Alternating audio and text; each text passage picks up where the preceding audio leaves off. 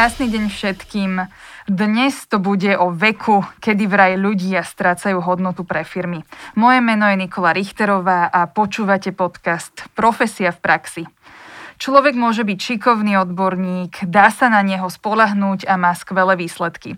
Potom však dosiahne určitý vek, rozpráva sa o 55 50 dokonca niekedy sa už spomína aj 45 Naozaj platí, že vyšší vek automaticky znižuje našu hodnotu na pracovisku? V dnešnej časti sa budeme venovať starším uchádzačom a zamestnancom na Slovensku. O téme sa budeme rozprávať s Anou Hudakovou, ktorá bola dlhoročnou HR riaditeľkou v medzinárodných spoločnostiach a dnes je skúsenou mentorkou a koučkou a konzultantkou a taktiež spoluzakladateľkou a ambasadorkou iniciatívy Open HR Forum. Dobrý deň. Dobrý deň, ďakujem veľmi pekne za pozvanie a za predstavenie. Ešte oslovím aj našich poslucháčov. Ak máte nejakú tému z oblasti práce, ktorá vás nenechá spávať e, a prijali by ste, aby sme ju rozobrali práve v tomto podcaste, sem s ňou napíšte nám na podcast.profesia.sk A teraz už naspäť k našej téme. Uchádzač má nad 50 rokov a na Slovensku v tomto prípade naozaj často platí, že Trvá mu veľmi dlho, kým si nájde prácu. Sú aj prípady, keď sa mu to ako keby už ani nepodarí. Väčšinou sa seniorskejší uchádzači zaraďujú do jednej skupiny, tých starších, a hotovo a dávajú sa im univerzálne rady. Ja však predpokladám, že aj tu sú rôzne osudy a rôzne prípady, ktoré by teda e, sme mohli rozobrať trošku konkrétnejšie. Viete teda mm-hmm. povedať, aké, o akých ľuďoch teda najčastejšie mm-hmm. možno, že rozprávame?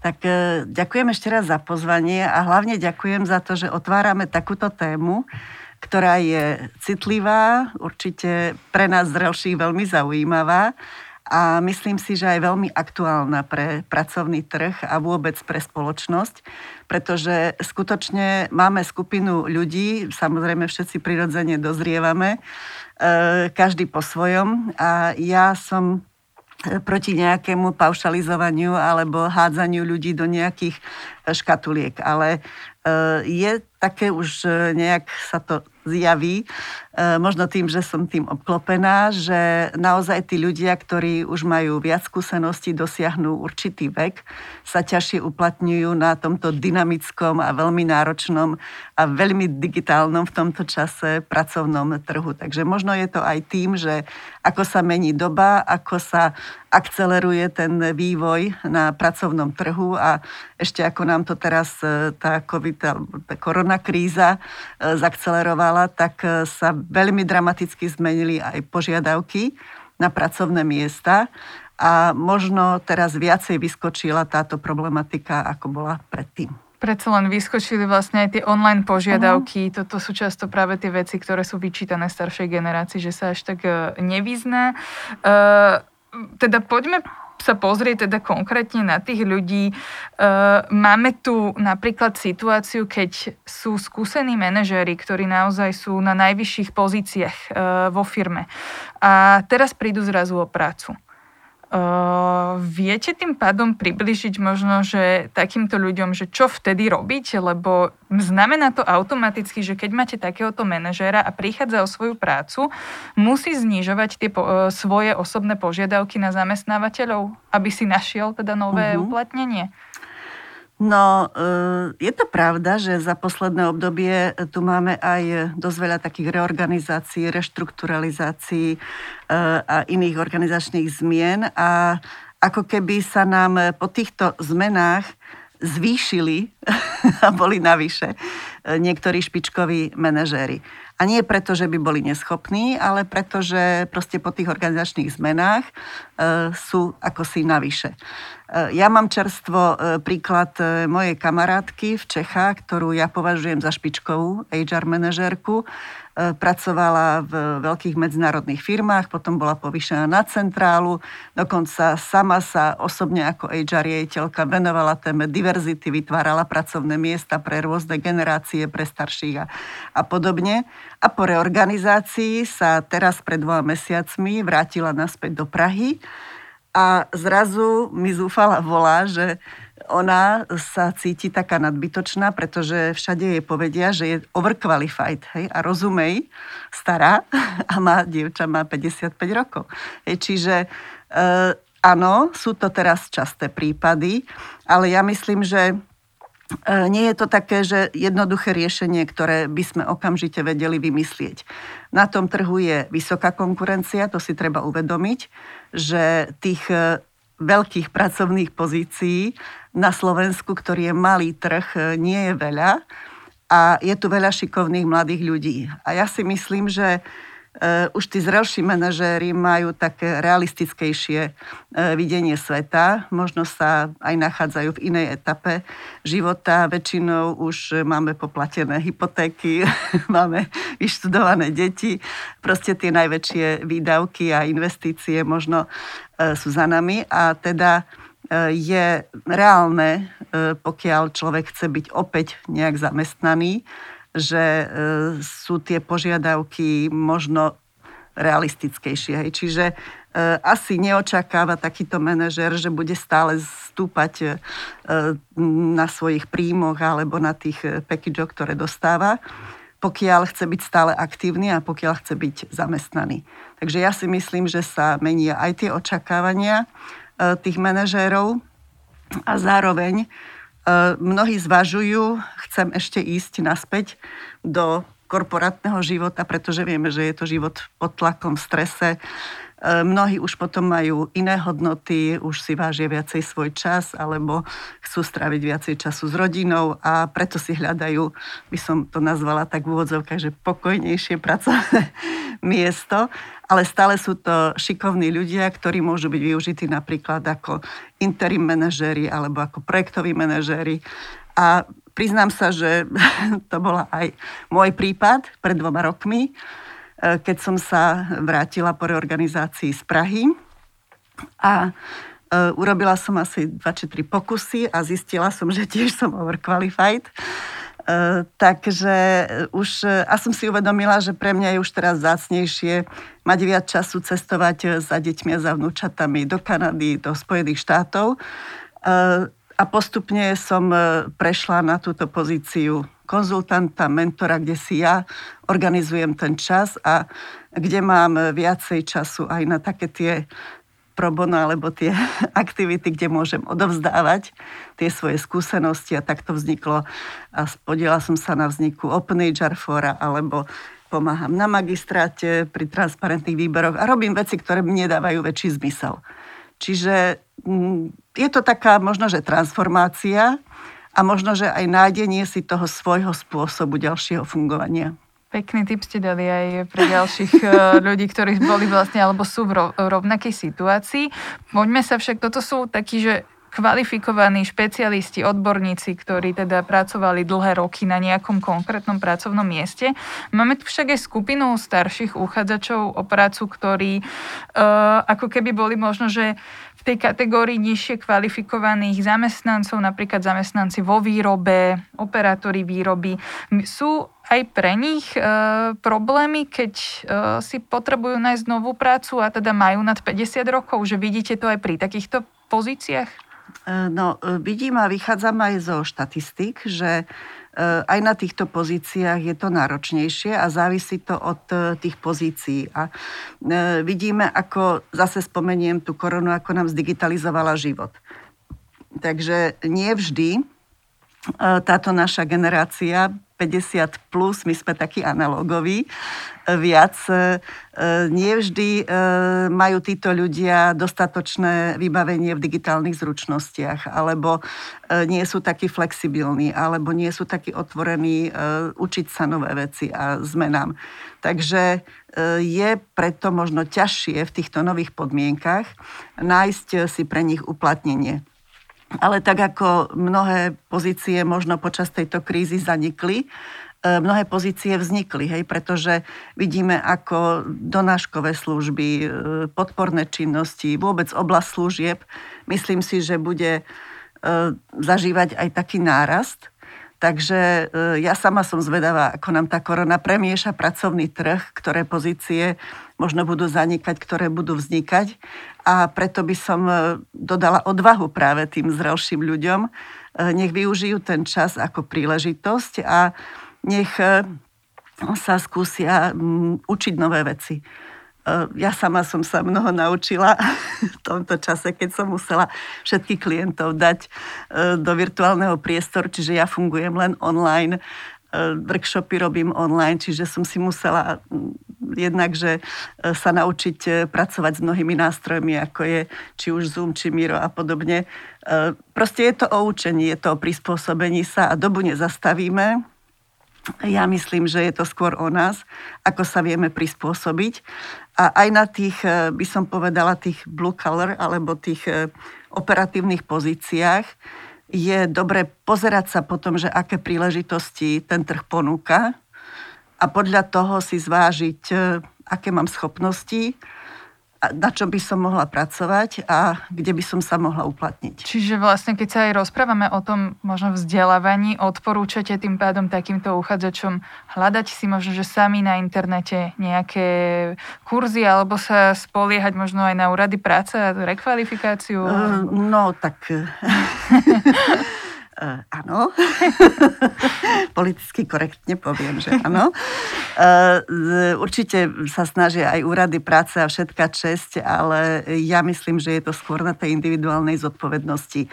Ja poznám kopu pozitívnych príkladov, kde ľudia vo veku 60-70 rokov chodia do jazykovej školy a učia sa anglicky. Poznám, napríklad som rozprávala s Mirkou Uhna, ktorá má Minitech MBA. 10 z jej absolventiek je 55+. Plus. Čiže to sú dámy, ktoré si uvedomili, že IT technológie sú proste súčasťou života a potrebovali sa tomu prispôsobiť. A... Je veľa online kurzov teraz v dispozícii, dokonca máme v češtine, v slovenčine máme seduo. Na toto ne, neviem, som sa presne chcela spýtať, robiť že... reklamu. Áno, na toto ale... som sa presne chcela spýtať, že predsa len tie jazykové kurzy. znalosti ano. nie sú vždy dobré, že teda máme už k dispozícii ano. aj v slovenčine, češtine, treba to využívať. Treba to využívať a sú tam od Excelu cez komunikačné zručnosti, proste dá sa tam sám e, online môže človek sa naučiť kopu veci a za priateľné ceny.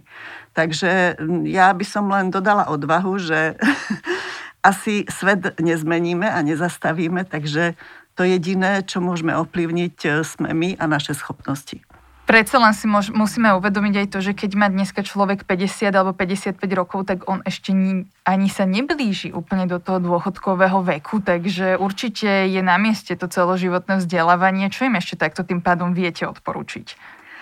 No e, naozaj e, ten náš dôchodok sa posúva e, a je tam ešte dosť času od tej 50 a popri tých e, online kurzoch a možnostiach vzdelávania, ja by som posmela tú staršiu generáciu, že aby sa nebáli e, požiadať o pomoc aj mladších, či už svoje deti, možno aj vnúčata. E, ja mám veľmi rada taký ten reverzný mentoring.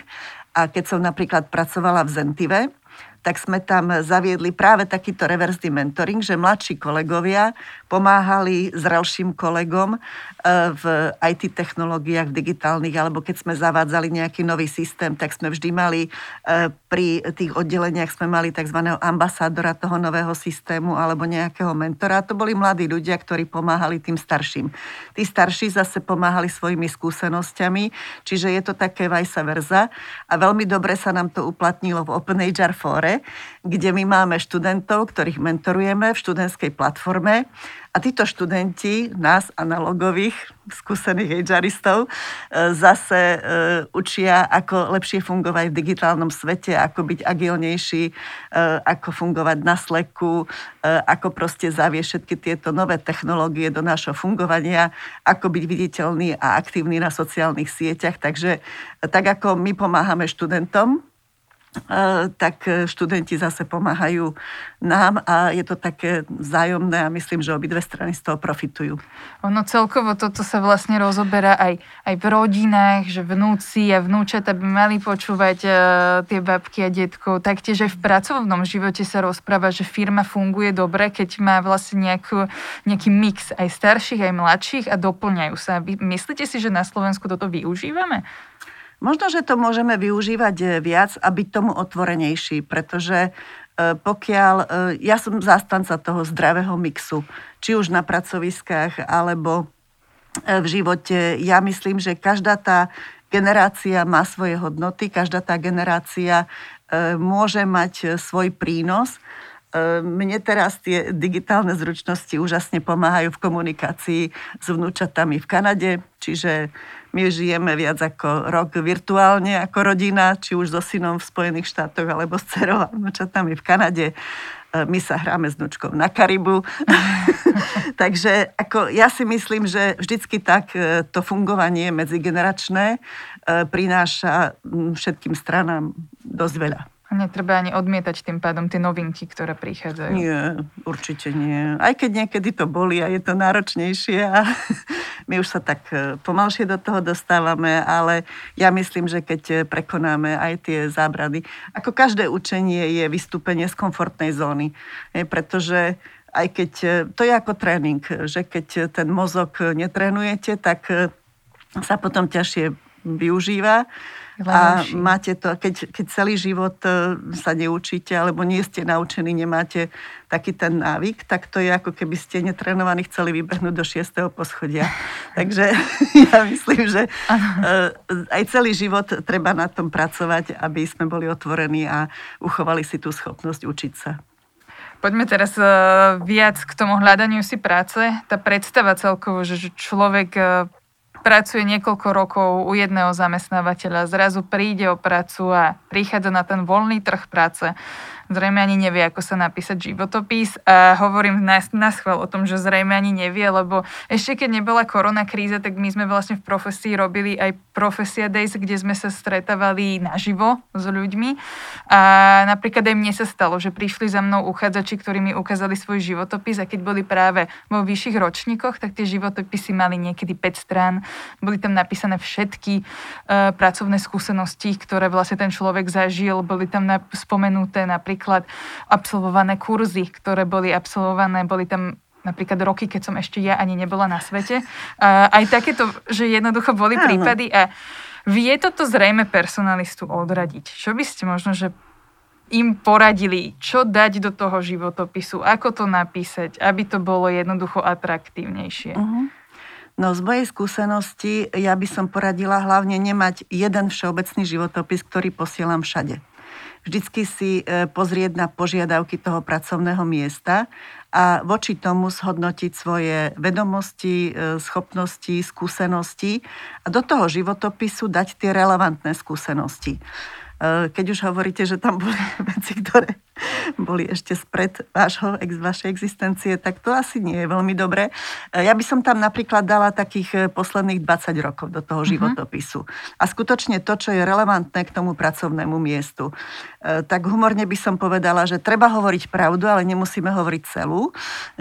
A dala by som ten životopis skutočne stručne, Eh, aby, eh, lebo všetci teraz eh, čítame tak rýchlejšie, čiže aby sme nezahltili príliš veľa informáciami, ale aby sme vypichli tie informácie, ktoré sú na to pracovné miesto podstatné, aby ten personalista, keď to číta, alebo ten, kto robí prvý výber, mal záujem pokračovať ďalej v tom dialogu a toho človeka pozvať na osobný pohovor.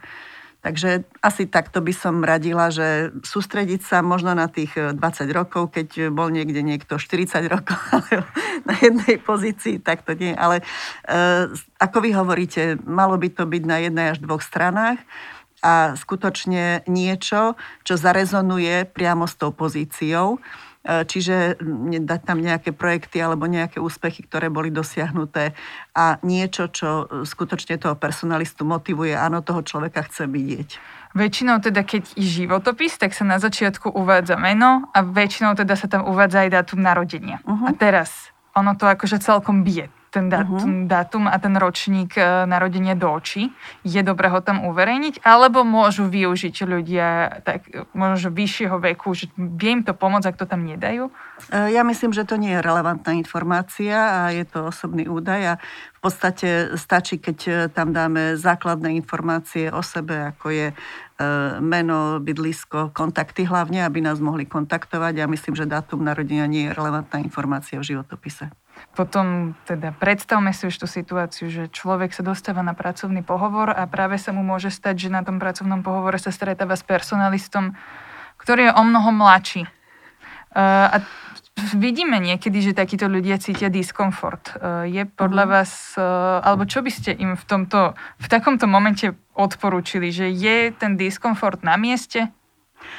No, v zrašom veku sa nám veľmi často stáva, že veľa ľudí okolo nás je mladších. To je proste fakt. Hej?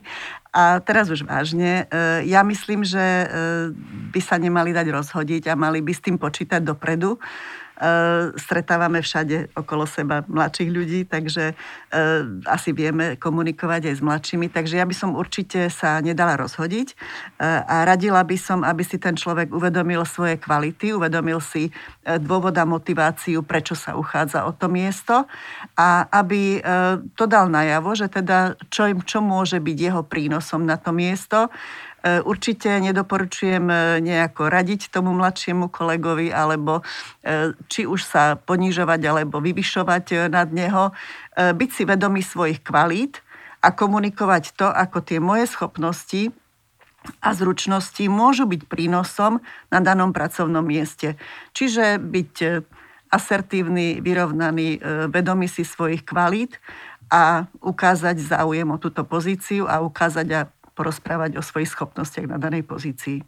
Vy ste aj tak spomínali uh, presne to, že človek, aby sa tak nepodceňoval a práve uh-huh. pri tých starších ľuďoch, uh, ľuďoch niekedy vidíme, uh, ja nechcem používať ten výraz starších, povedzme skúsenejších uh, ľuďoch to je vidíme, krajšie, to je áno, krajšie, áno. vidíme to, že, že sa niekedy pardon, že sa, že sa niekedy ospravedlňujú, že ja už mám vyšší vek Prečo sa vlastne tomu veku dáva taký veľký dôraz? Že má to podľa vás nejakú, nejakú, nejaký racionálny dôvod, prečo poukazovať na to, že koľko mám rokov, že práve by sa malo zrejme vyzdvihovať tie skúsenosti a to, čo ten človek vie, že prečo mm-hmm. to mhm. u nás vlastne takto je, že hovoríme o tom veku. Mm, možno je to aj tou skúsenosťou alebo skúsenosťami, že ten človek bol konfrontovaný s nejakým e, takýmto zážitkom, kde ten vek bol prekážkou.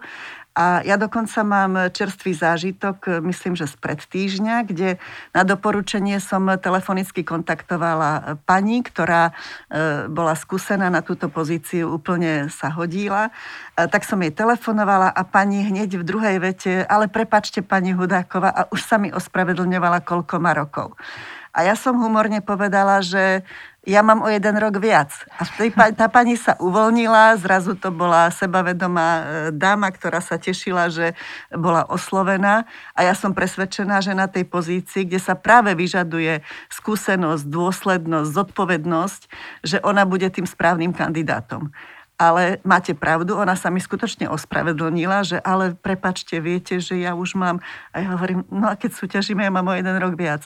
A zrazu z nej to všetko spadlo a ja viem, že ľudia majú s tým problém, pretože asi boli niekde konfrontovaní a možno, že mali nejakú zlú skúsenosť od nie veľmi profesionálneho mm-hmm. personalistu, pokiaľ to bolo od personalistu.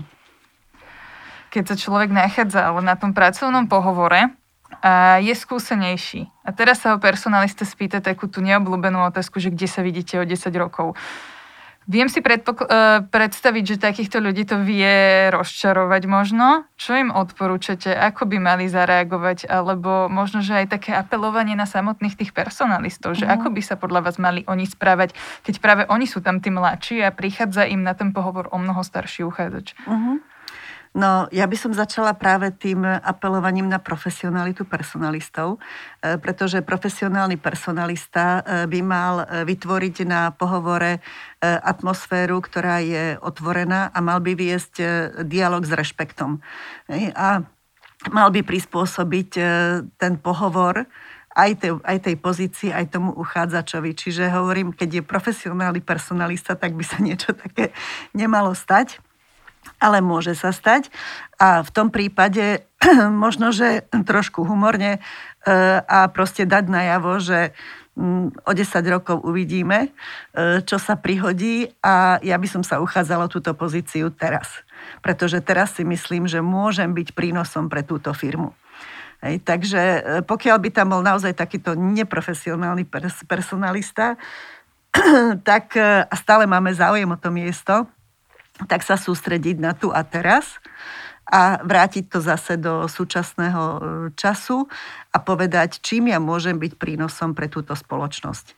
A zase viesť dialog, ktorý je e, otvorený, e, priamy, byť si vedomý svojich kvalít a byť sám sebou. Poďme teraz predať možno, že tých starších uchádzačov alebo celkovo starších za zase nechcem povedať to slovo starší, povedzme skúsenejší, už to opakujem druhýkrát, poďme ich predať. Čo je podľa vás také, akože zase ideme, ja viem, že zo, všeobecňo, uh-huh. zo, zo všeobecňovať, ale teda aj o mladšej generácii sa rozpráva, že práve oni vedia lepšie jazyky, práve oni vedia reagovať lepšie na tie technické veci. Čo je tým pádom všeobecne veľký prínos starších? No, tak e, ja si myslím, že každý e, môže mať ten svoj prínos.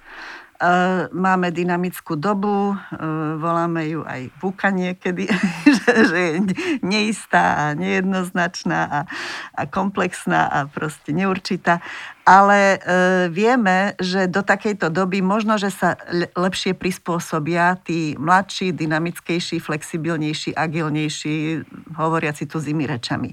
Ale aj táto doba potrebuje svoje pevné body a určitú stabilitu, určitú zodpovednosť, určitú dôslednosť. Takže preto ja hovorím, že ten mix je veľmi dobrý. E, Dobrá správa je, že nestarnú nám len zamestnanci, ale starnú nám aj zákazníci. Čiže aj zákazníci e, potrebujeme im prispôsobiť produkty, služby, chápať týchto ľudí, ktorí sú a tá populácia naozaj je stále staršia. Čiže e, budú tam potrebné iné produkty, ktoré budú prispôsobené, iné služby. A ja si myslím, že keď už tak naozaj paušalizujeme, tak e, u tých zrelších ľudí je práve to, že oni sú lojálnejší, oni e, prinášajú takú stabilitu, prinášajú rozvahu, e, prinášajú možno trošku viac tých analýz. Veľmi dobre sa osvedčia pri projektoch napríklad na analýzu rizík, pretože už na základe skúsenosti vedia, kde sa to môže pokašľať. Preto pekne hovorím, že analýza rizik. Takže ja si myslím, že pokiaľ nájdeme vhodný spôsob, ako ten tým namixujeme a ten manažér je dozrelý na to, aby si vedel vytvoriť takýto miešaný tým, ktorý mu vie zabezpečiť potom e, ten e, očakávaný výkon, e, tak je veľmi dobré, že tento tím spolu vie dosiahnuť lepšie výsledky, pretože tí mladí prichádzajú s inováciami, s kreativitou a zase tí zrelší, tí vedia čo sa už v minulosti podarilo, ako sa to môže podariť. E, vedia prispôsobiť e, tie produkty alebo služby rôznym častiam tej generácie, vedia, vedia niekedy zabrániť problémom vopred, alebo vedia do toho týmu vniesť trošku viacej rozvahy, možno niekedy tlmiť vášne, pretože mladí sú občas aj takí emočnejší. E, čiže je tam veľmi veľa prvkov, ktoré dobrý manažer a dobrý líder vie v tom týme využiť a vie si postaviť e, ten tým kvalitnejšie. Vy ste aj spomínali, že tá budúcnosť predsa len uh, aj tá krivka demografická na Slovensku ukazuje, že tie mladšie ročníky, jak keby no bolo ich menej ako tých starších, čiže vlastne aká je podľa vás budúcnosť? Musia sa tým pádom firmy zmeniť a dávať viac šancí tým zamestnancom vo vyšších ročníkoch? No, e, ja si myslím, že e, je čas e, už veľmi vysoký, aby sme tieto témy otvárali. Pretože tá populácia proste nie len, že starne, ale nám sa predlžuje vek. Čiže na univerzity v Kalifornii, na Berkeley a spolu s Max Planck inštitútom v Nemecku robili výskumy a zistili, že za posledných 200 rokov každú dekádu sa v, nazvime to, rozvinutom svete, hej, o dva roky predlžuje život priemerný. Samozrejme najviac e, v Japonsku, ale veľmi dobré výsledky boli v Spojených štátoch, v Taliansku, vo Francúzsku, v Kanade. A vlastne vypočítali, že 50% detí, ktoré sa narodili v roku 2007, 50% z týchto detí má šancu E, dožiť sa 100 a viac rokov, keď neberiem do úvahy pandémie, vojny, globálne katastrofy a podobne a pandémia a globálne oteplenie. Čiže my sa budeme musieť zamýšľať nad novým modelom života. Doteraz to bol taký trojfázový štandardný model, kde bola príprava, teda štúdium alebo príprava na prácu, potom produktívny vek ako práca a potom už odpočinok, dôchodok. Možno, že pôjdeme do multifázového modelu, kde už tá príprava bude možno viacej zmiešaná s nejakými internshipmi alebo e, viac si ľudia budú skúšať. Študujem, potom trošku pracujem, zase študujem, potom mám prácu a v tej práce môže nastať nejaký, nejaká kariérna prestávka alebo si, e, vezmu teraz mladí si berú sabatikal, to už je skoro zaužívané, alebo transformácia, čiže e, ľudia pracujú, potom sa rozhodnú, že chcú robiť niečo, čo má väčší zmysel, takže možno prejdú do neziskového sektora, alebo potom sa opäť vrátia, alebo začnú podnikať. Čiže e, bude možno ten model produktívneho veku iný a pravdepodobne bude dlhší, pretože ani ekonomicky to nevieme zvládnuť, aby sme e, zabezpečili nejaké dlhšie e, dôchodky a penzie. Takže ja si myslím, že jednak e, tá zodpovednosť je na jednotlivcoch, aby sme my mysleli na to, ako si zachovať zdravie, ako si zachovať schopnosti, ako si zachovať vlastne tú svoju produktivitu, čiže byť otvorený, učiť sa a možno aj e, investovať do toho, aby som na tie staré kolena e, mala lepší ekonomický, e, ekonomický potenciál. Veľká zodpovednosť je na zamestnávateľoch, aby vytvárali také tie podmienky, ako je celoživotné vzdelávanie, aby vytvárali práve tie zmiešané týmy, aby sa vedeli postarať o zdravie zamestnancov, o, o vlastne zlepšovanie tej produktivity a veľká zodpovednosť bude na e, spoločnosti. A spoločnosť myslím nie len štát, spoločnosť myslím aj neštátne organizácie, neziskovky, komunity, verejnú správu, e, združenia a podobne, ktoré takisto by sa mali zaoberať tým, ako ten produktívny vek predložiť. My sme rozprávali, že vlastne sa inak pozera firma na uchádzača, ktorý má 35 rokov, inak sa pozera na uchádzača, ktorý má 55 rokov. Pozera sa takto inak firma podľa vás na Slovensku aj na zamestnanca? Keď vychová si svojho zamestnanca, dajme tomu, že pracuje v tej firme celý život, zrazu sa dostane do veku nad 50 rokov, je to už iný prístup? Podľa, ja zase e, myslím, že každý je jedinečný a každý je individuálny.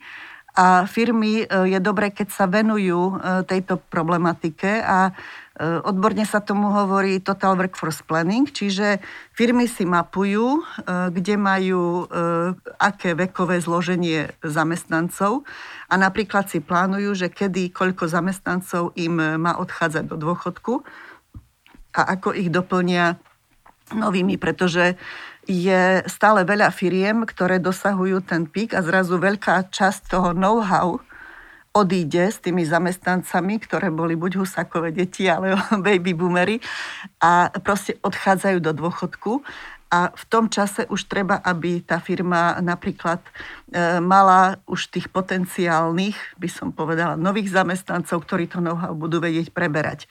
Čiže e, sú to, e, je to niekoľko otázok a niekoľko oblastí, ktorým sa má firma venovať a venovať profesionálne. Jednak, aby, sa, aby vytvárali podmienky pre tých ľudí, aby mohli čo najviac e, odovzdať tej firme a čo, by, čo najdlhšie byť produktívny a zároveň, aby vytvárala ten zdravý mix, aby dochádzalo k prenosu toho know-how a aby firma si e, zabezpečila aj budúce fungovanie. Podľa toho, že čo je predmetom podnikania tej firmy a ako tá firma funguje. Čiže stále je to o tom, ako sa v tej firme vytvoria podmienky na mix rôznych generácií a ako vlastne tá firma dosahuje svoje ciele.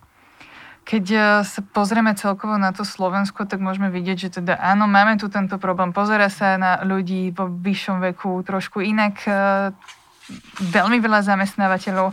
Navyše vlastne ešte sme aj prijali novelu, ktorá uh, dáva príležitosť, alebo teda dáva, ako to povedať, no jednoducho zamestnávateľia môžu prepustiť človeka iba z dôvodu veku, že dovršil vlastne vek 65 rokov, čiže aj toto je už také, že vlastne ľudia, ktorí budú v dôchodkovom veku, budú mať menej príležitostí ako keby na prácu. Ako, ako je to v zahraničí? Že pozrieme, pozrieme sa na Rakúsko, Nemecko, aj tam vnímate, že, že sa pozerá na týchto uchádzačov vo vyššom veku inak a majú tým pádom tiež taký veľký problém nájsť si novú prácu? Nemám štatistiky, ani som sa tomu nejako systematicky nevenovala, ale e, viem o tom, e, keďže som bola teraz e, na českom trhu 8 rokov, tak viem, ako aktívne sa tomu venujú v Čechách a už aj na Slovensku máme asociáciu Age Management napríklad. A títo majú presné dáta. Oni vedia, že vlastne tá populácia, e, ktorá je nad 65, tá seniorská populácia, e, v roku 2013 e, tvorila 13% zo všetkej populácie a v roku 2050 to bude 32% Čiže je to vážny problém. Je to problém, ktorý je ekonomický, spoločenský, ľudský pre jednotlivcov a je potrebné s tým systematicky pracovať. Ehm, no a keď sa pozrieme ehm, aj, ako, ako k tomu pristupujú v zahraničí, viem, že medzinárodné firmy to majú ako vážnu agendu. Venujú sa diverzite, venujú sa starostlivosti a vytváraniu podmienok aj pre tých starších zamestnancov. Ehm, globálna expertka na age management Jane Pillinger popísala 6 oblastí, z ktorých môžu plynúť výhody pre firmy, ktoré zamestnávajú takýchto starších ľudí. A ak dovolíte, ja ich tu prečítam. Určite. A to je zachovanie si konkurencie schopnosti v trhovom prostredí. Tam práve nadvezujem na to, že e, tie produkty a služby pre starších ľudí alebo služby, e, ktoré poskytuje firma tým e, vekovým e, kategóriám vyšším. Firma, pokiaľ to vie zabezpečiť, tak si zvyšuje konkurencieschopnosť. Zníženie finančných nákladov ako druhá výhoda, nižšia miera absencie, zníženie fluktuácie, stabilita, lojálnosť. Po tretie, vytvorenie vysokokvalitnej pracovnej síly, získanie tých najskúsenejších a kvalitných zamestnancov. Po štvrté, dosiahnutie optimálneho mixu zručností a určenie požiadaviek do budúcnosti. Ako piaté je aj zlepšenie verejného imič toho fir- imič e, firmy, ano. čiže práca na employer brandingu. A šiesté sú to lepšie vzťahy so zamestnancami, a ich väčšia spokojnosť, personálna stabilita, zníženie fluktuácie, pretože všetci zamestnanci vidia, že firma sa zodpovedne správa nielen k tým e, mladým nastupujúcim, ale vlastne aj k takejto zrelšej generácii. No a ako môžu zamestnávateľia podporiť, je to, ako som už spomínala, či je to v oblasti e, zdravia, alebo je to v oblasti udržania kompetencií a schopností, čiže poskytnutie e, možností vzdelávania e, alebo motiváciou, ocenením takýchto ľudí.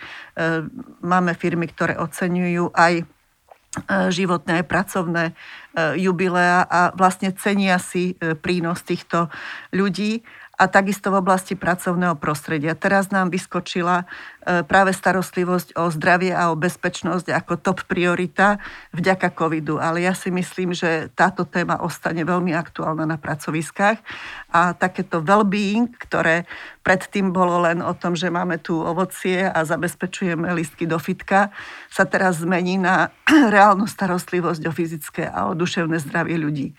Pretože mm, aj po tomto covide duševné zdravie bude veľkou témou e, nielen pre zamestnancov, ale pre celú spoločnosť. Tak dali sme vlastne veľmi veľa, aj toto, čo ste menovali, bolo veľmi veľa konkrétnych vecí, prečo by aj naši poslucháči, ktorí teda sa nachádzajú v istej vekovej skupine, mali možno, že také väčšie sebavedomie a môžu pochopiť, že treba vlastne vyzdvihovať to vlastné, eh, tie vlastné skúsenosti a nie teda sa schovávať alebo ospravedlňovať za svoj vek. Ešte taká otázka, verím, že teraz vlastne to sebavedomie nepokazíme. Vy vo, vo svojom okolí, uh, ako vnímate, že možno, že personalisti, ktorých poznáte, uh, zamestnali za posledný rok ľudí, ktorí mali nad 50 rokov, dávali príležitosti? Viete? Ja dúfam, že áno. Priznám sa, že nie som až tak v kontakte Mám e, kolegyne personalistky, ktoré sú napríklad v tých zdieľaných centrách a tam je ťažko vytvoriť pracovné miesto pre zrelo, pretože e, sú to väčšinou digitálne e, služby, veľmi dynamická spoločnosť, vysoké nároky a tak ďalej, ale potom sú spoločnosti, kde naozaj ciele nevytvárajú pracovné miesta pre takýchto ľudí a vítajú Eh, keď majú požiadavky na tú pracovnú pozíciu, že je to práve tá zodpovednosť, dôslednosť, rozvážnosť, svedomitosť, tak ja si myslím, že je to vždycky o tom mixe. A ako som vravela, nie je to len v zamestnávateľoch. A keď ste spomenuli, že či tí ľudia majú byť alebo nemajú byť pripravení, ja vždy začínam tou individuálnou zodpovednosťou jednotlivca. E, tak ako my sa budeme starať o seba, jednak o svoje zdravie, o svoje schopnosti, o svoje zručnosti, o svoje vedomosti, tak tak si budeme zvyšovať e, svoje možnosti aj na trhu práce a svoju, by som povedala, produktivitu a možnosť e, byť aktívny aj pracovne, aj ekonomicky. E, druhá veľká zodpovednosť samozrejme leží na tých zamestnávateľoch, aby naozaj brali túto tému vážne, aby sa ňou zaoberali a aj vo vlastnom záujme vytvárali tie zdravé mixy na e, pracoviskách.